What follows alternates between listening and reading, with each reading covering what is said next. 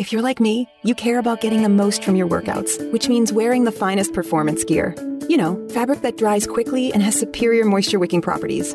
Fabric so soft and comfortable you could, well, curl up and sleep in it. Introducing Sheex, spelled S H E E X, the world's first performance bedding line. Sheex began when two former elite athletes and coaches had an aha moment, combining everything we love about quality performance fabric with everything we love about comfortable, irresistible bedding. Unlike traditional sheets that trap heat, Sheex are breathable, so you aren't constantly waking up to throw off covers or add a blanket, so you sleep deeper, longer, and better. And Sheex bedding looks as good as it feels. Colors and styles that can match any decor at a price that will pleasantly surprise you. And right now, you can try Sheex for 30 nights risk-free. Just go to sleepcoolnow.com. Use promo code 1212 and get $40 off any sheet set. That's sleepcoolnow.com promo code 1212. sleepcoolnow.com 1212.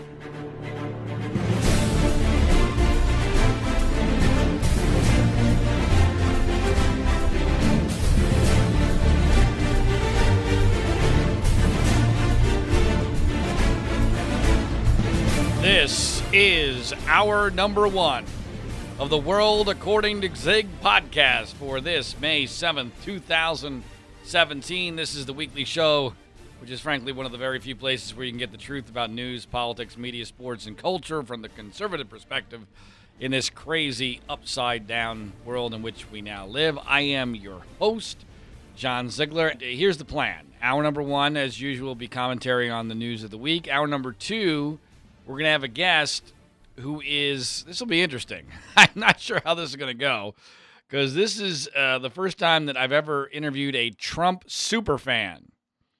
Yeah, this is a Trump super fan, uh, talk show host, and Twitter celebrity, Bill Mitchell. If you follow Twitter carefully, you, you probably know who Bill Mitchell is. He is about as big a Trump fan as there is. And in fact, Trump uh, complimented him on Twitter uh, last month or month and a half ago, I guess, at this point.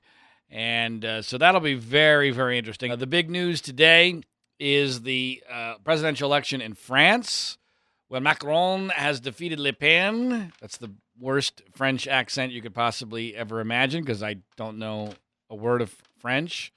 Uh, but uh, how this is going to, the first thing I found interesting about this is I told you two weeks ago that this is what was going to happen that Le Pen was actually going to regret even being in the runoff because everyone was going to unite against her and crush her. And that's exactly what ended up happening. It looks like it's going to be about a, a 65 35 type of split, somewhere in that range, uh, which is embarrassing. It's embarrassing for her. It's embarrassing for the whole nationalistic movement. It's embarrassing for Donald Trump because he somewhat pseudo endorsed her. It's going to be seen as a win for Barack Obama because he did full throatedly endorse Macron. And so uh, France is now officially less insane than America. Wrap your brain around that one, folks. so they decided that Le Pen, yeah, no, no, thanks. Uh, and I, and I, you know, there, I'm sure some things that, that Le Pen is right about. But the reality is that now anything that is seen as nationalistic is going to be basically tarnished with the Trump brand. I don't think that Trump was the difference.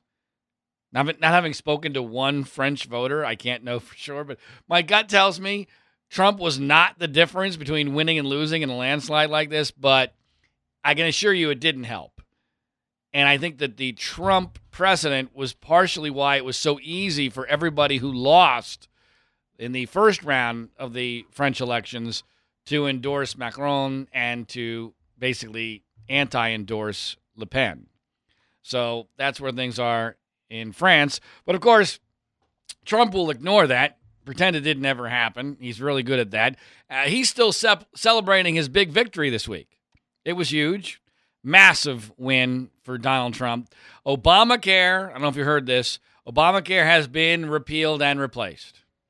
Just as Donald Trump has promised, Obamacare was repealed and replaced. The new law will take effect, uh, I guess, on Monday. And uh, this is just awesomeness because uh, you know it didn't look like uh, Trump was going to be able to do this. They couldn't even get a vote the first time, and now all of a sudden uh, he pulls off a miracle. The magic of Donald Trump. With me, it's just works. You know, it's magic. It, it was amazing. Of course, uh, none of that actually happened, except maybe in his fantasies, uh, or maybe not even in his fantasies. It's possible that Trump really believes that this is what occurred, that he has kept his promise that Obamacare has been repealed and replaced because they were able to pass by a couple of votes a bill in the House of Representatives. Apparently, Donald Trump not fully understanding or comprehending how our system works. That you first have to get it through the House, then the Senate. He may not have heard that, oh, by the way, the Senate isn't even going to vote on the actual bill that the House passed, which means a couple things. It means, number one, there's no guarantee at all that there'll even ever be a vote of any relevance. But even if there is, it ensures that should a bill pass, a health care bill pass in the Senate, that means it has to go to conference committee. And that is going to be a, a clusterfuck because uh, you're going to have two totally different groups of people members of the House, members of the Senate, with very different priorities and very different uh, political needs, trying to do what I have described numerous times as a Rubik's Cube, trying to solve a Rubik's Cube that doesn't have all the pieces. I, I still maintain that this is basically an impossibility. In fact, the, the, I, I even more strongly believe this week than I did last week that there is no possible way that a true repeal and replacement of Obamacare is ever going to happen. Certainly not under Donald Trump. The best case, and I use that term loosely and put it in quotes, best. The best case scenario for Trump is that they basically redo Obamacare.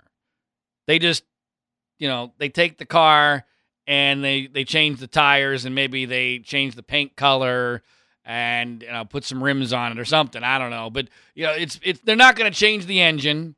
They're not going to change that it's a car. They're not. Gonna, there's not going to be anything fundamentally different. That's at best. That's assuming they get anything passed. And I'll go through the problems of getting anything passed uh, momentarily. But let's talk about what actually did happen. They passed a crappy bill the way they were able to pass the crappy bill was that they jammed it through without anybody knowing much about it. Numerous people said they didn't even read it. And they they put some sugar droplets on it to get some people who were against it to say, "Okay, I'll be for it." And then they held a celebration pretending as if what they had done actually matters. Right, matters, but that it actually had done something. That, that this was an accomplishment. No, no, no. Let, us be clear. This was the first step towards a possible accomplishment of dubious merit. I, I made numerous analogies uh, about the nature of the premature celebration, specifically that uh, in the in the Rose Garden. I mean, no one's ever seen anything like this before. It's so Trumpian to have a celebration of a bill that barely passes the House with no real prospect of getting through the Senate, at least not as it currently stands and Trump's pretending, and I guarantee you, part of the motivation here, part of the plan was to fool a lot of his base.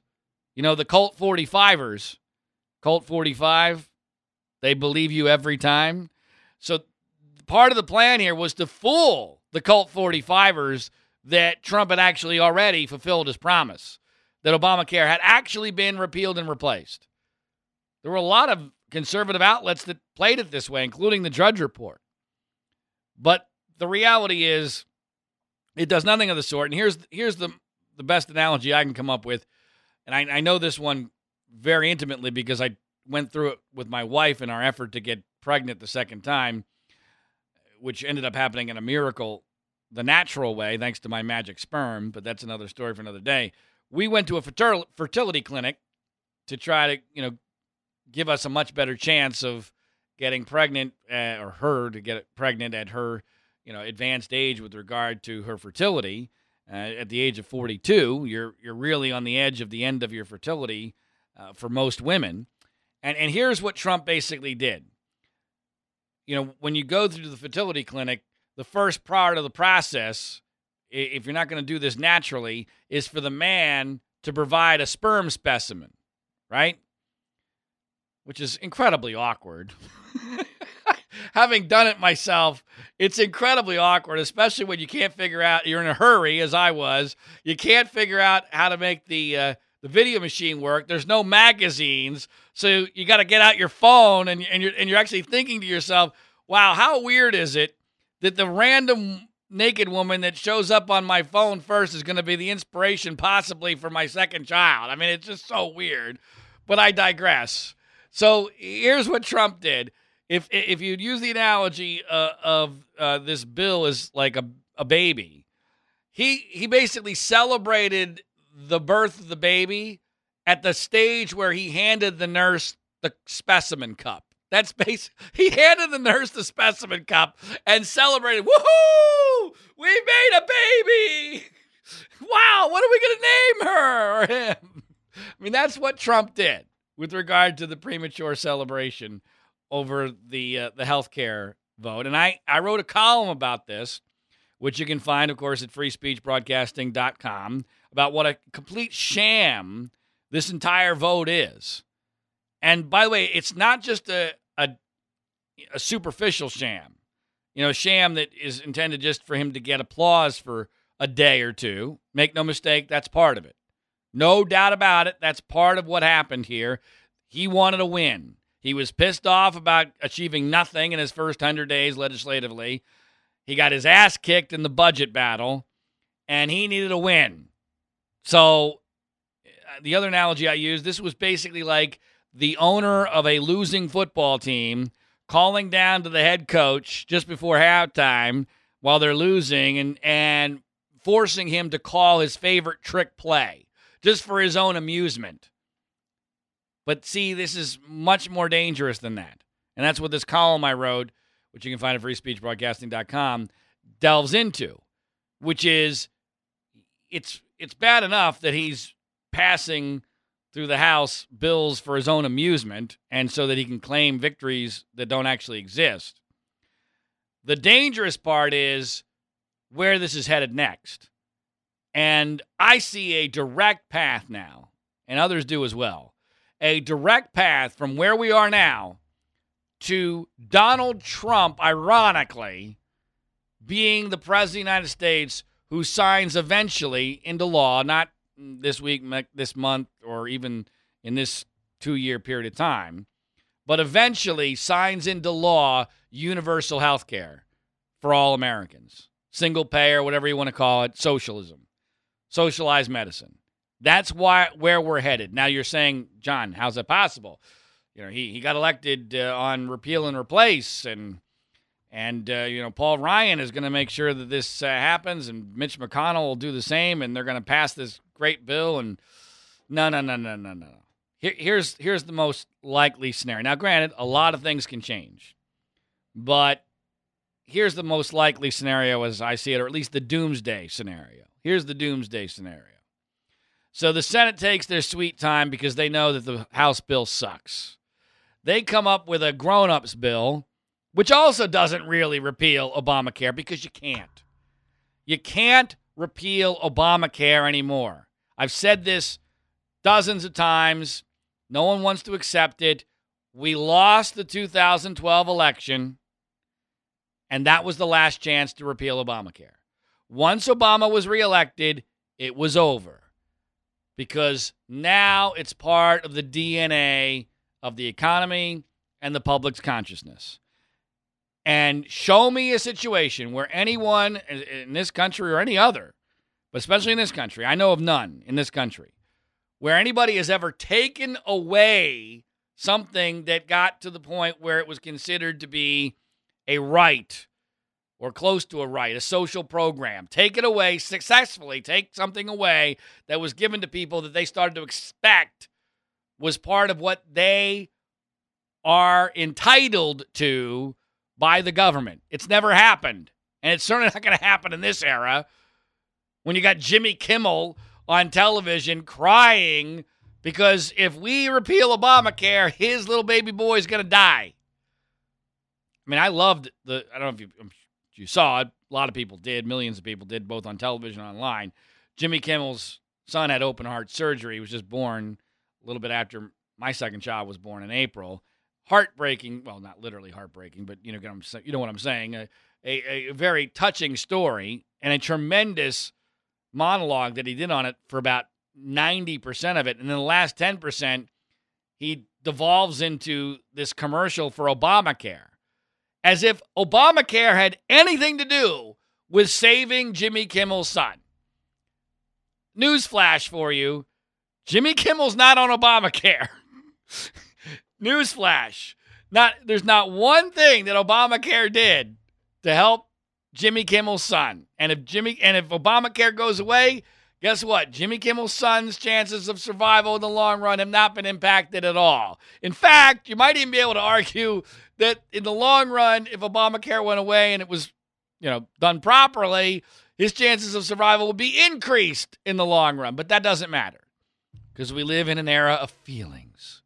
And it just felt so horrible to, to feel what Jimmy Kimmel was going through. And Jimmy told us that it was because of Obamacare, so it must be true.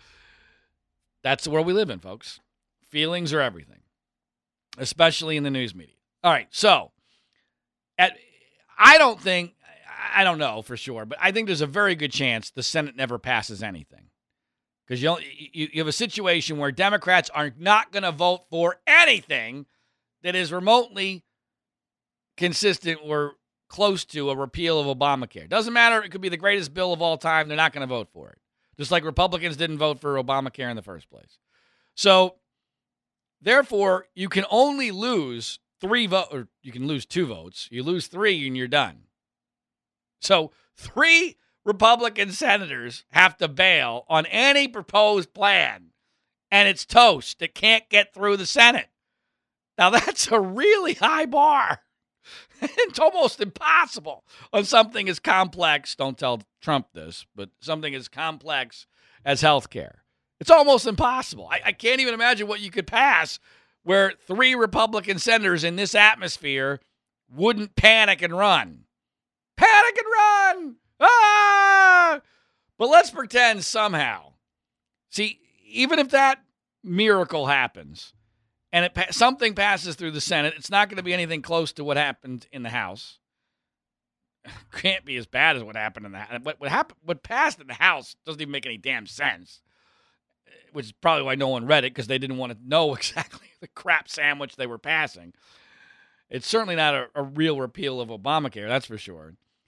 Anyway, once it goes to conference, that's a whole that's another whole nightmare. And that's the part where to me, that's the ultimate goalkeeper on this thing. I don't see how you get past conference with two completely different bills, with two completely different groups of people, with different agendas, different vulnerabilities, and somehow you got to agree in conference committee to come out with a bill that, and then, by the way, once that happens, it has to go back to each the House and the Senate. So you just you only passed it in the House by what, four votes? Now you're going to give them a completely different version. This is best case scenario. Completely different scenario, uh, version. You mean to tell me you're not going to lose five votes along the way? Because you're not picking up any or very you, you have almost no chance to pick up any. No Democrats. The Republicans that already voted against it, they're not going to suddenly jump on board because then they're they're double screwing themselves politically because they both voted against it and for it.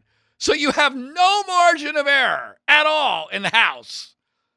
And whatever that new magic bill is, not only has to get through the House, but it also then has to go back through the Senate where you only have two votes margin for error. I mean, I it, it almost seems ridiculous that we're even talking about this. This is never going to become law in anything close to its current form. And I'm even I'm being generous there. Now, so what's going to happen? Why is this the doomsday scenario? Well, here's why it's doomsday, or close, or possibly doomsday. So they don't pass anything.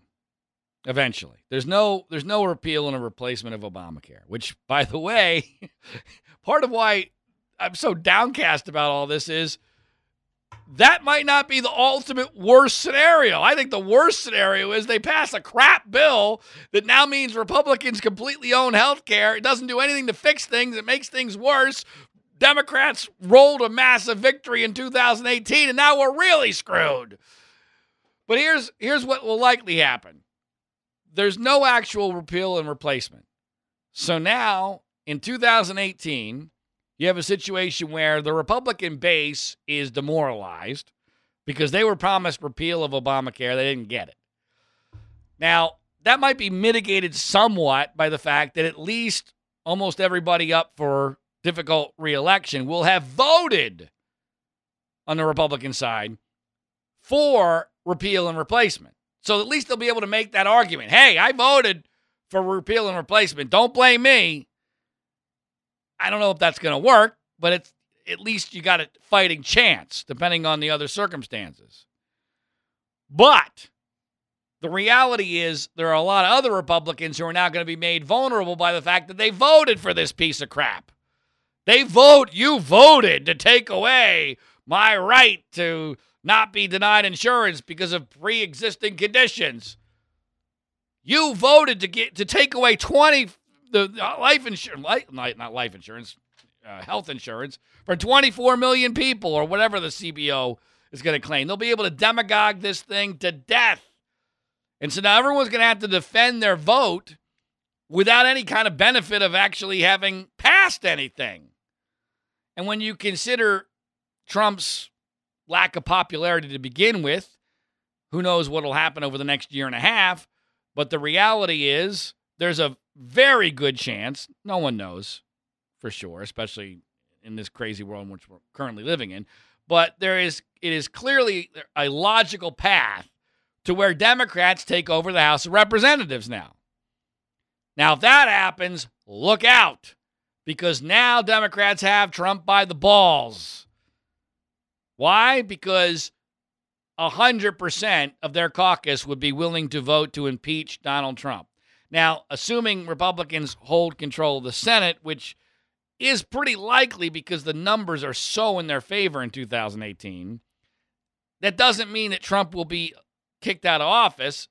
It but it does mean that from a historical standpoint, he would be most likely impeached, which he doesn't want to do because he, you know, it's his ego. So, what's going to end up happening? Well, we're going to have two things happening simultaneously, which I think are the doomsday scenario. You have Obamacare imploding, meaning we got to do something.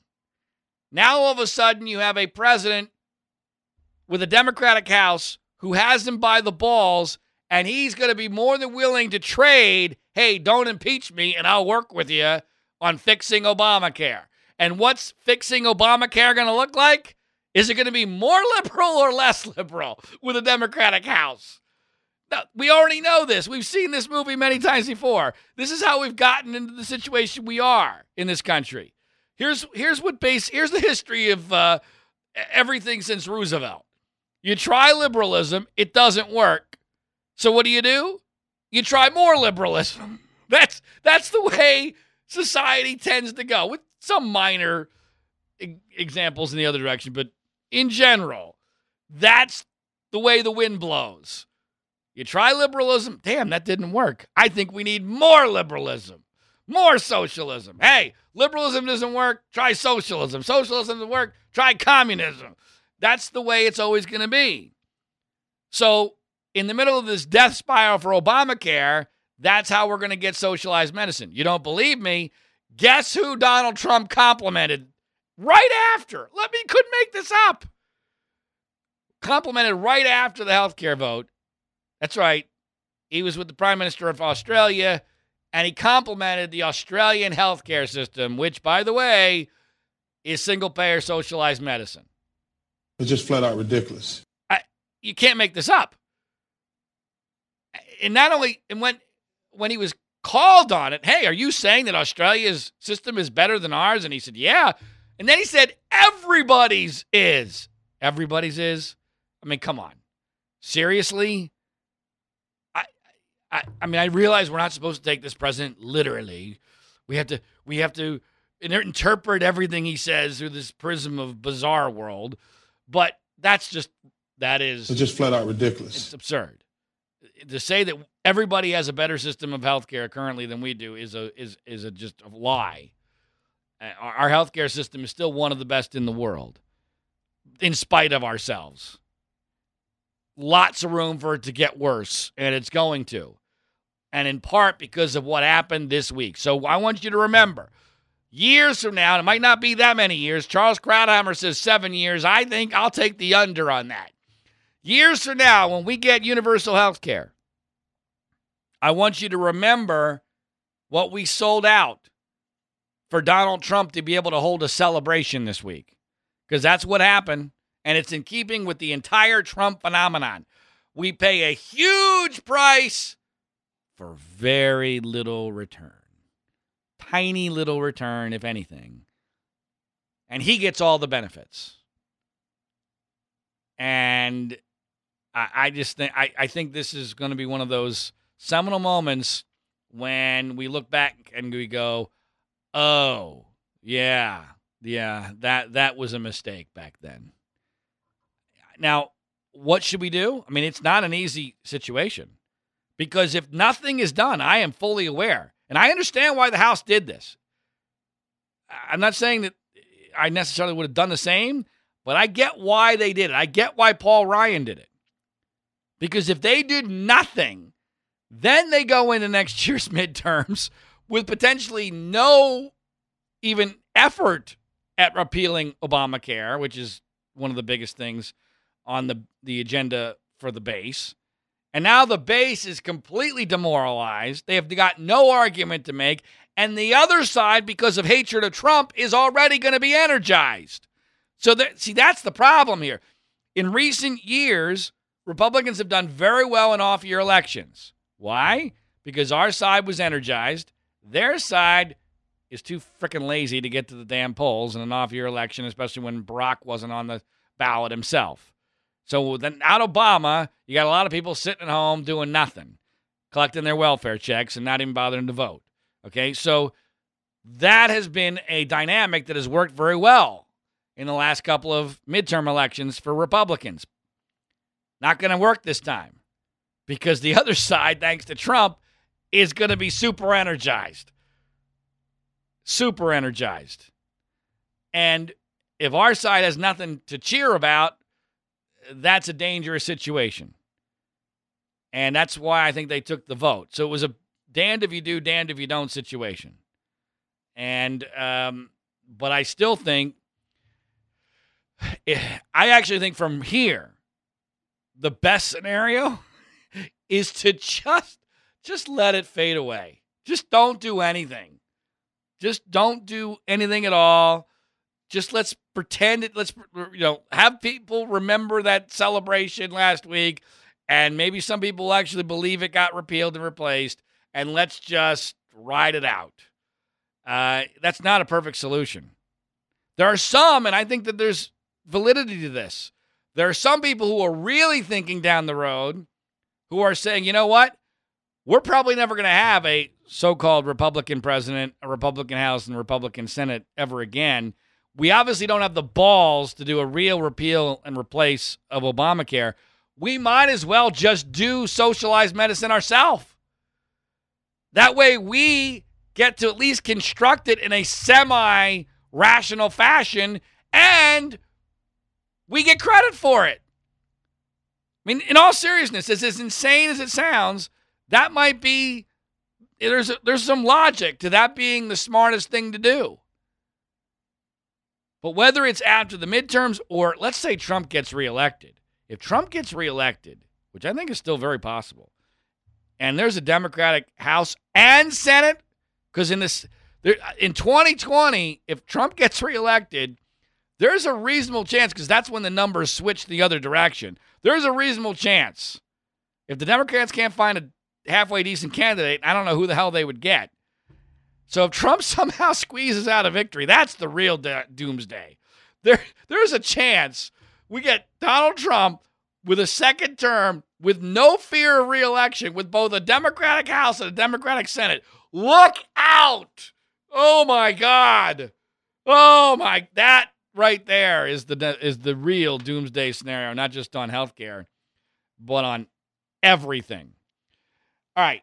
Now, um, once again, check out my column at freespeechbroadcasting.com for more about what really happened there on that healthcare bill, which I think is just really rearranging the deck chairs on the Titanic. That's all they're doing. They're not repealing Obamacare, they're rearranging the deck chairs on the, the Titanic. And because of the whole the, the balance between pre-existing conditions and the mandate, it, that's why I use the Rubik's cube uh, analysis. That this is a Rubik's cube without all the pieces. It can't be solved. And we don't have the guts to do it.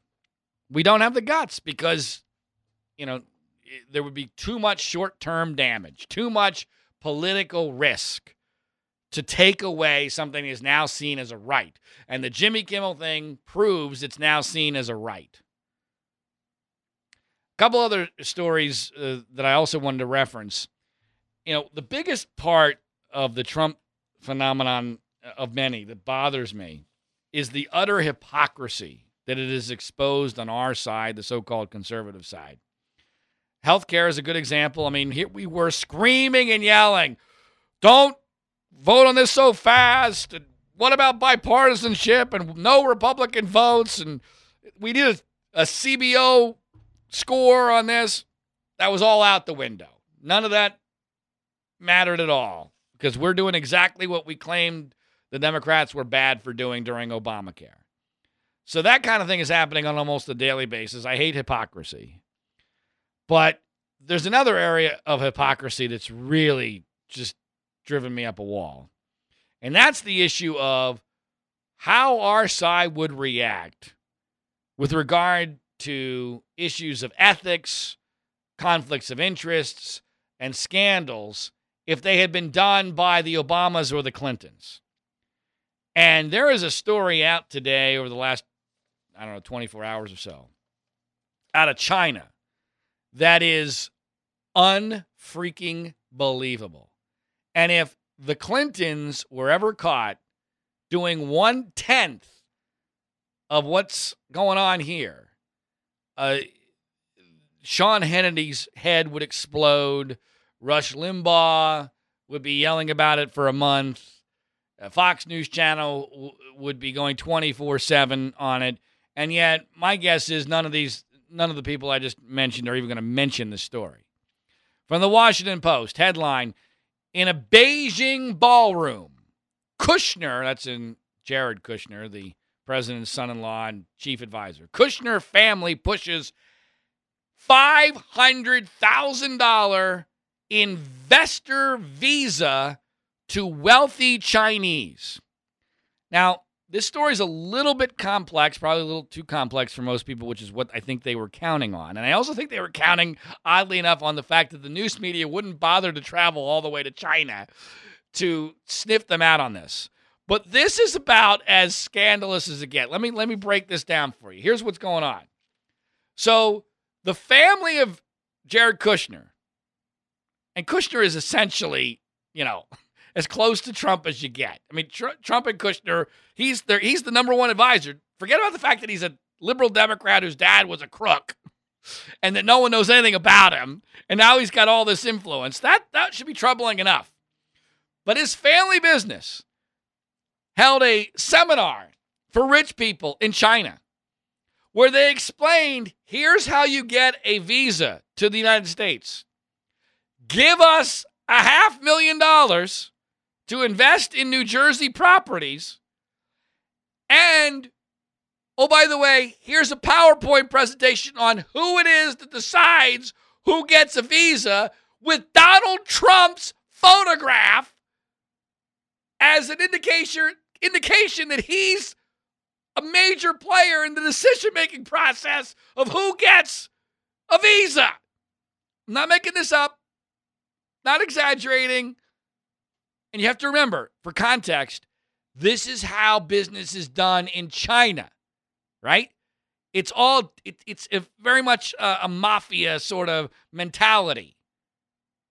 That's you know that's the way it works over there. So when they sit down, these wealthy Chinese, and this is Kushner's family company, and they're saying, "Hey, look, there's a way to get in the United States. All you got to do is invest half a million dollars, and voila." And oh, by the way, remember, Jared Kushner is the son in law of the president. And here's a picture of the president and other people who are involved in this decision making process. The implication couldn't be more clear. Here's what's really happening the Kushner family is selling visas to wealthy Chinese for half a billion dollars. I'm sorry, half a million. Half a what's a billion, a million, whatever. Half a million dollars. Half a million dollars, we're going to sell you a visa. Oh, by the way, this is China. This is a country that the president ran his campaign calling the worst country in the world. And then he stopped all of a sudden, just on a dime. All of a sudden, China no longer was a, no longer a currency manipulator. They were no longer our arch enemy. They were our friend. They're going to help us in North Korea, and I'm no longer going to get engaged in a trade war with China. Now, I'm not suggesting that I, I, have no knowledge at all that these two stories are connected, but the way Trump's mind works, I guarantee you there's a very good chance that that was part of what changed his mind on China. Oh, wait a minute, we can make some money here. If we're friendly with these guys, uh, this could be very good for the family. The family's everything. And just in case you, you think, well, this is the fake news media making something out of nothing, um, here, here's the last, here's how the Washington Post story ends. Many of the people who attended the event, this is in China, declined to be interviewed, citing privacy concerns, or were blocked by organizers from speaking to the news media. Although the event was publicly advertised in Beijing, the hosts were exceptionally anxious about the presence of reporters. Journalists were initially seated at the back of the ballroom, but as the presentations got underway, a public relations representative asked the Washington Post to leave, saying the presence of foreign reporters threatened the quote, stability of the event. This is a publicly advertised event. The Washington Post, you know, leading American news organization, asked to leave because they threatened the stability of the event. At one point, organizers grabbed a reporter's phone and backpack to try to force that person to leave. Later, as investors started leaving the ballroom, organizers physically surrounded the attendees to prevent them from giving interviews. Asked why reporters were asked to leave, a PR person who declined to identify herself said simply, quote, this is not the story we want, unquote. Folks, if Chelsea Clinton, Hillary had been elected and Chelsea Clinton was over in a country against which her mom campaigned vigorously, and was effectively selling visas for half a million dollars, our side would be running around with their hair on fire. It, it, it would be cataclysmic. Yet, it's basically just going to be crickets on our side because we're a bunch of goddamn hypocrites. That's what Donald Trump has exposed us as a bunch of hypocrites who only care about who's wearing what team uniform. There's no principle, no consistency, no honesty, no nothing. A couple other stories before I end this hour. One involving the Trumps that I'm going to maybe surprise you on. There's a story out today that Eric Trump once told a golf reporter in 2014 who was trying to figure out how, considering the dismal nature of the golf business, that the Trumps were raising money for all these golf courses they were buying and remodeling. That Eric Trump told him, We're getting all the money we need from Russia. Now, if true, that would be very significant. And I'm not saying it's not true, it sounds plausible. But here's where I'm going to surprise you. This is getting a lot of press today, and it shouldn't be getting any. Why?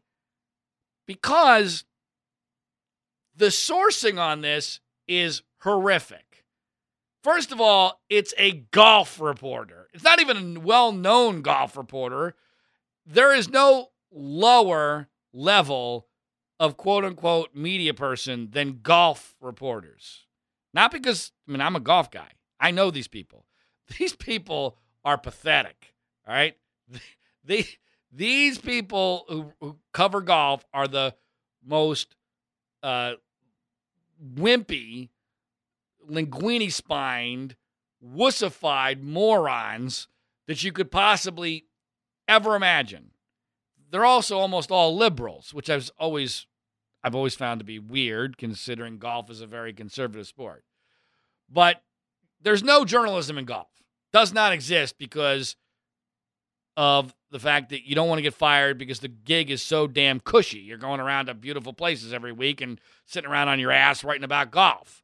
So there's no golf journalism at all. Which, by the way, to be clear, I think makes it possible that this story is true because I think it's possible that the reporter might have been afraid to report it at the time. But from a ethical standard standpoint, this story can't even get out of the batter's box. One, there's no recording of it. It's 2014. Everybody's got a freaking phone. There's no recording of Eric Trump saying this. Number two, again, it's a unknown golf reporter saying this on a I think like a local radio station or a podcast. A podcast. Who the hell believes anything they hear on a podcast? For goodness sakes. But, but I digress. The, the the point here is the venue was was not major or credible. Uh, he never said anything about this apparently beforehand.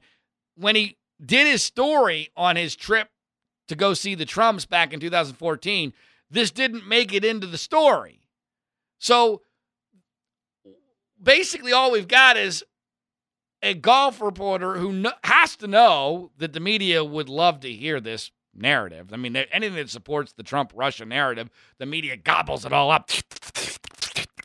So, and that's what I find fascinating here. I actually got into a fight, um, somewhat of a fight, with a Washington Post reporter on Twitter today over this issue of differing standards. The, the media is so hilarious because when they want to believe what you're saying, they can shift the standards to make it credible.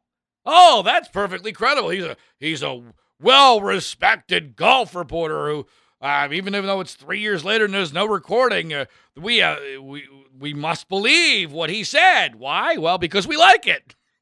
We like what he says about what Eric Trump said because it could be the missing link to the whole Trump Russia scandal. But that's balderdash. That's not the standard. And if the reporter said something different, then you know that the, the media didn't like, all of a sudden they would be saying, "Whoa, well, we can't we can't be reporting that. There's no recording. It's three years old. It's just a golf reporter. He's not even a celebrity." I mean, they can change the rules whatever they want to change. And it's funny because in this fight that I got with the Washington Post reporter, I said, I'm going to give you a scoop. Yeah, you know, when I met Donald Trump, and by the way, I can prove I met Donald Trump because here's a letter from Donald Trump I got after our meeting backstage at the uh, Today Show back in 2014. He told me, he told me at the time he was going to run for president as a joke and see how far it went. And I said, You're welcome for the big scoop that I just gave you. Go ahead and run with that because that's the same thing this golf reporter is giving you. I just gave you a plausible quote from someone I can prove I met three years ago, same time frame, that fits the narrative that you want. Why aren't you running with it? And I'm no less known than that unknown golf reporter. Well, the reality is there's it's just totally different standards based upon what the media wants the story to be. So I is it possible Eric Trump said that? Yeah. Is it possible it's true? Yeah. But there's nowhere near enough proof for something that important to be being reported as it currently is. Speaking of uh, reporting, one of the other columns that I did this week, which you can find at freespeechbroadcasting.com, is how and why journalism has died and how it relates to Trump. Because a lot of people think that Trump killed journalism. No, he took advantage of the death of journalism. That's what he did. He did so brilliantly. And uh, you can find that at uh, freespeechbroadcasting.com. You can also find another column I wrote about tongue in cheek programming a new conservative network, which got rumored this week because, you know, it's funny. It's incredible how long a week is. At the beginning of this week, it was being reported widely that Sean Hannity was out at Fox News Channel because his protector, Bill Shine, one of the co presidents there, had been ousted. Well, now there's no, he's a week later, he's still there. There's no talk of him leaving. But because of those rumors uh, that he might leave to help form a new conservative network to compete against Fox News Channel, I wrote a column, which I think you'll find humorous, again, partially tongue in cheek, about programming this new conservative network. One of the one of the shows that I program in this fictitious network is um, Hannity versus Hannity. it's a uh, it's a show that I would watch. It's what it is is it's 2017 version, live version of Hannity, the post-Trump version of Hannity, talking about the news of the day, and then via hologram technology, the pre-Trump version of Hannity debates the new version of Hannity using things that he has said in the past, which completely contradict whatever he's saying now which I think would be a hell of a show. So it's Hannity versus Hannity. My two Seans, if you will. So that's part of uh, the column, which you can find at freespeechbroadcasting.com. All right. Uh, so um, that'll do it for this week's uh, roundup of the news. The um, the two things that I've oh, you know what one other th- I forgot one other thing I wanted to mention. You know the whole Andrew Jackson deal. This is you remember when we were supposed to be winning so much. We're going to win so much, we're going to get tired of winning. And Trump made a lot of news earlier this week because um, he praised Andrew Jackson and said that he was pissed off about the Civil War, even though the Civil War began 16 years after Jackson died, and that there wouldn't have been a Civil War if Jackson had gotten his way, blah, blah, blah, blah, blah. And I, I actually think that in a weird way, and I'm, I'm not one to defend Trump, I think that his comments, well, well, imbecilic in a lot of ways, very poorly worded uh, were a little bit misinterpreted. It, it's he's kind of in Sarah Palin land now, where because everybody in the news media is convinced that he's a complete idiot, everything he says is seen through the prism of a complete idiot saying them, and so sometimes he gets a bad rap. There was actually a, a legitimate point that he was making. Uh, even I'm not 100 percent sure he uh, was unaware that Jackson was not alive during the Civil War. I, so I'm I'm willing to give him the benefit of the doubt on that. But here's why I'm even mentioning it. So supposedly we were going to win, win, win, win, win with Trump, and he's got this magic touch. And here's the president of the United States praising a former president, Andrew Jackson, in a uh, you know guy who most Americans haven't thought about much at all, but making Andrew Jackson a major news story. Now, in any other presidential administration in American history, if there was a movie project that was well in the works about Andrew Jackson, that would mean that that movie just hit a, the gold mine. My gosh, the current American president has said that Andrew Jackson is his favorite president, has praised him in a way that's interesting and controversial, created a lot of news story, stories to go along with it. In any other presidential administration, if there was a movie project that had been going through the Hollywood process for the last several years, that would ensure that that movie was going to get made. or at the very least, it was going to give it a big boost. Well, guess what? there has been an Andrew Jackson movie with a major star attached to it that I'm intimately familiar with. I've even read the script for that has been going through the the process of trying to get made for the last several years in Hollywood.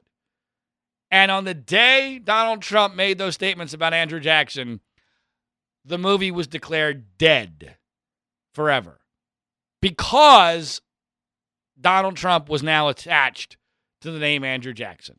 That's how lethal his touch is. That's how how not golden the touch of Donald Trump is. That's how not winning so much that we're going to get tired of winning. Donald Trump is all about. Everything's upside down in this world, folks, and that's just a, another example of it. All right, in hour number two, we're going to be speaking with the Trump super fan and talk show host Bill Mitchell. I ask only two things of you.